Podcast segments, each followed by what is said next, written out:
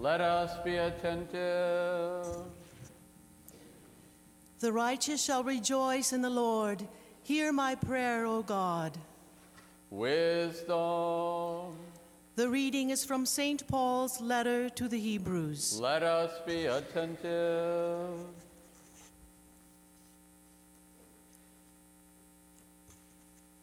In many and various ways, God spoke of old to our fathers by the prophets. But in these last days, he has spoken to us by a Son, whom he appointed the heir of all things, through whom also he created the world. He reflects the glory of God and bears the very stamp of his nature, upholding the universe by his word of power.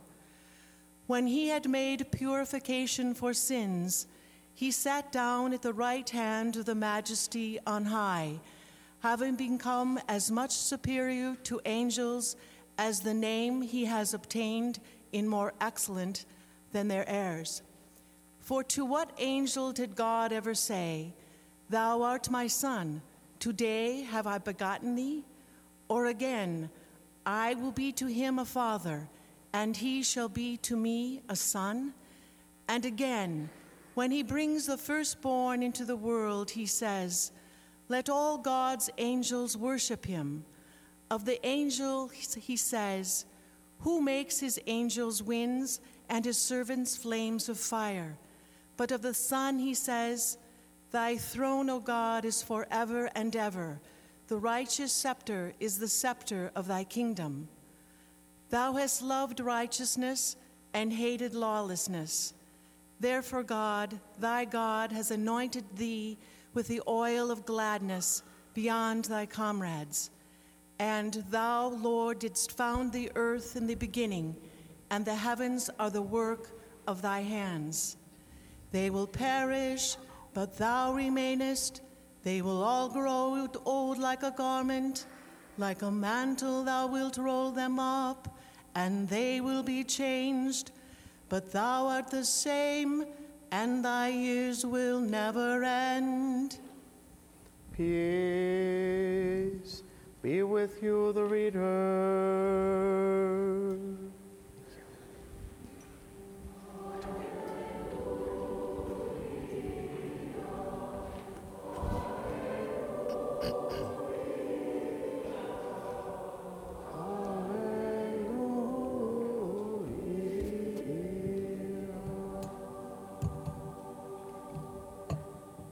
Wisdom arise, let us hear the holy gospel.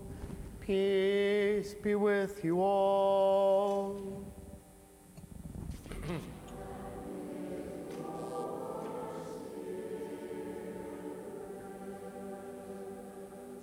The reading is from the Holy Gospel according to St. John. Let us be attentive.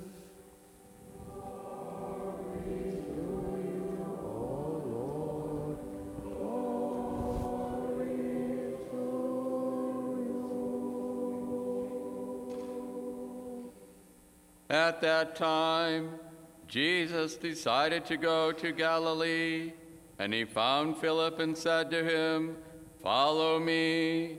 Now Philip was from Bethsaida, the city of Andrew and Peter.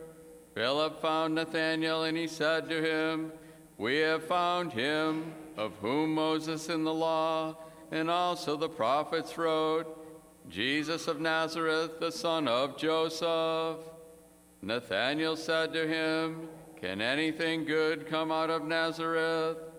Philip said to him, Come and see. Jesus saw Nathanael coming to him and said of him, Behold, an Israelite indeed, in whom is no guile. Nathanael said to him, How do you know me? Jesus answered him, Before Philip called you, when you were under the fig tree, I saw you. Nathanael answered him, Rabbi, you are the Son of God, you are the King of Israel. Jesus answered him, Because I said to you, I saw you under the fig tree, do you believe? You shall see greater things than these. And he said to him, Truly, truly, I say to you, you will see heaven opened, and the angels of God ascending and descending upon the Son of Man. Peace be with you who proclaim the gospel.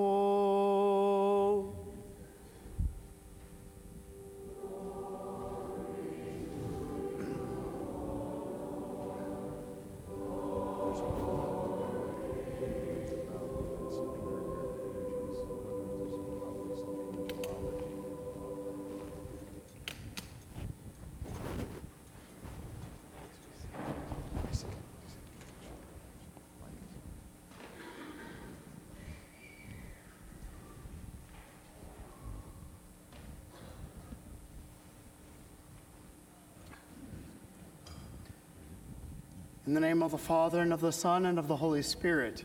Amen. In the 1989 Indiana Jones film, The Last Crusade, the sought after ancient relic is none other than the legendary Holy Grail. Towards the climactic end of the film, when Indy finally reaches the canyon of the crescent moon and the hidden cave wherein lies the sought after treasure, he must pass through three trials. He passes the first by kind of bowing down, humbling himself, and kneeling down below whirling circular blades. The second is overcome when he steps on secure and sure stones that spell out the name of God, thus avoiding the booby trapped stones. The third and final and most difficult test occurs when he comes to a vast and open chasm. He stands on a precipice before what seems to be a bottomless abyss, and he must get to the very distant other side, where the trail continues, opening the book of the clues that his father has accumulated through the years. This trial is called the path of God. And Indy reads, Only in the leap from the lion's head will he prove his worth. On the wall to his right is that very lion's head. Impossible, he says to himself. Nobody can jump this. And it occurs to him it's a leap of faith.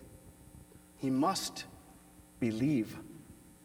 As he closes his eyes and he takes a deep breath, he pauses, becomes, I would say, prayerful, stretches out his leg, and is ready to step out into what seems to the naked eye just open air and a plunge to certain death. Then he steps out over the chasm and lands firmly on a solid but unseen bridge. Invisible, but certainly there, Indiana Jones crosses to the other side.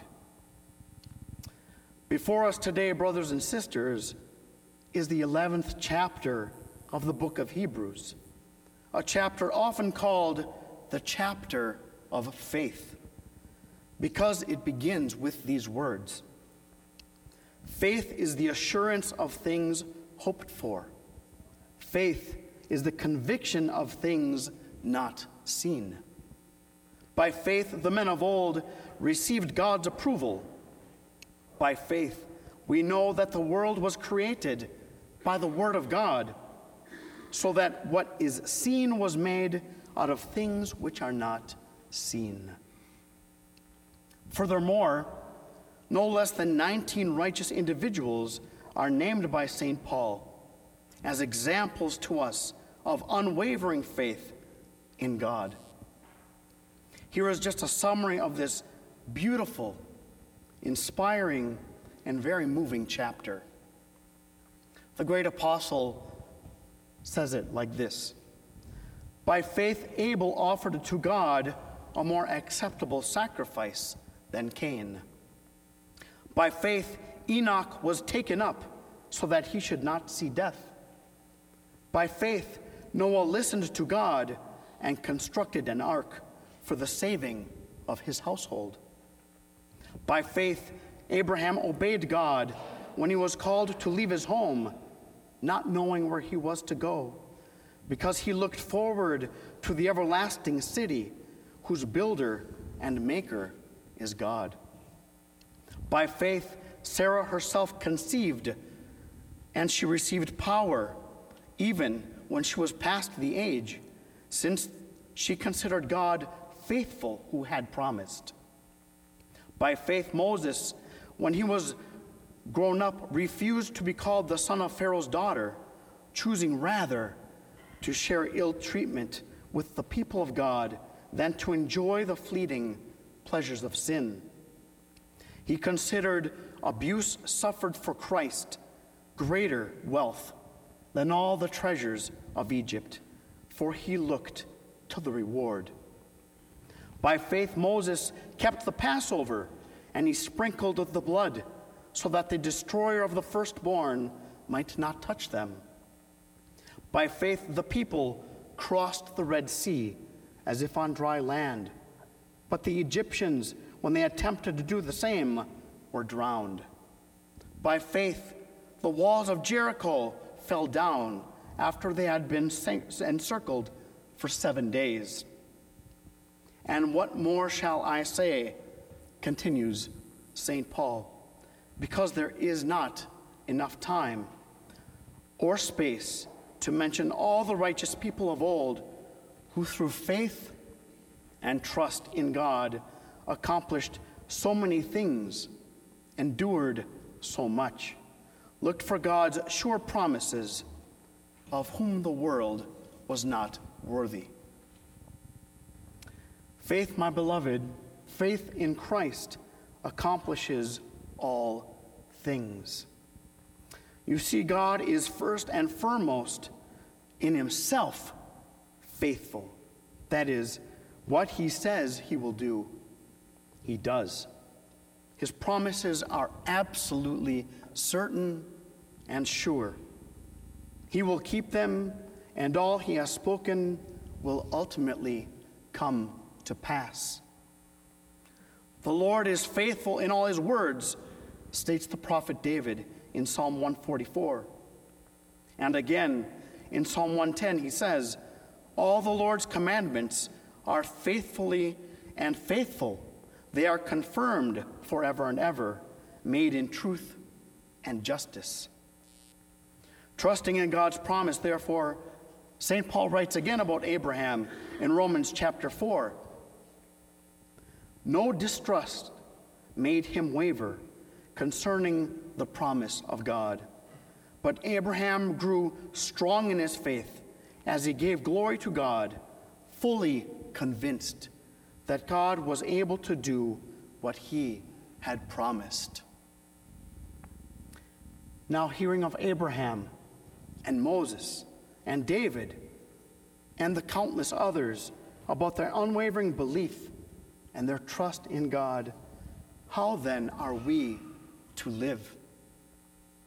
There are so many things that seem so impossible, so many things our eyes do not see, or that microscopes and telescopes cannot examine. But shouldn't we walk by faith and not by sight? Is this not one of the most essential elements of our Christianity? Blessed are those who have not seen and yet believe, said Jesus to Thomas after the resurrection. Only in the leap from the lion's head will he prove his worth, read Indiana Jones, looking on what seemed more than impossible. But that, but whatever is impossible with man is possible with God, says Jesus Christ. And we are called to make leaps of faith all the time. We are to live by faith. We are to conduct ourselves according to faith. But through faith comes knowledge and understanding, ultimately, says St. Augustine, not the reverse. I do not seek to understand first in order that I might then believe, but I believe in order to understand. I have faith first, the knowledge and the understanding comes next.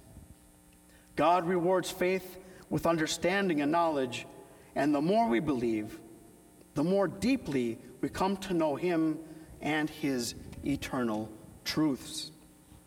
By faith, we know that He created the universe out of nothing. By faith, we know that the Son of God became man. By faith, we know that He died for our sins. By faith, we know He rose from the dead. By faith, we know He is coming to judge the living and the dead. By faith, we know He will award eternal life to those of His faithful servants and eternal hell to those who hate Him. By faith, we know He will provide us with everything necessary in this life. By faith, we know He will send us everything necessary for our salvation. By faith, we know He guides our lives and walks with us, especially those who strive to love Him and keep His commandments. By faith, we know that all things come from God for our good.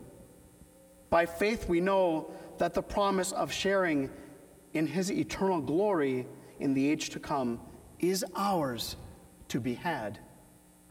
By faith, we know that God governs everything, that all things are under His providential care, and that He will right every wrong. By faith, we know the Holy Trinity, one God, Father, Son, and Holy Spirit. And by faith, we glorify Him to the ages of ages. Amen. Rise at this time.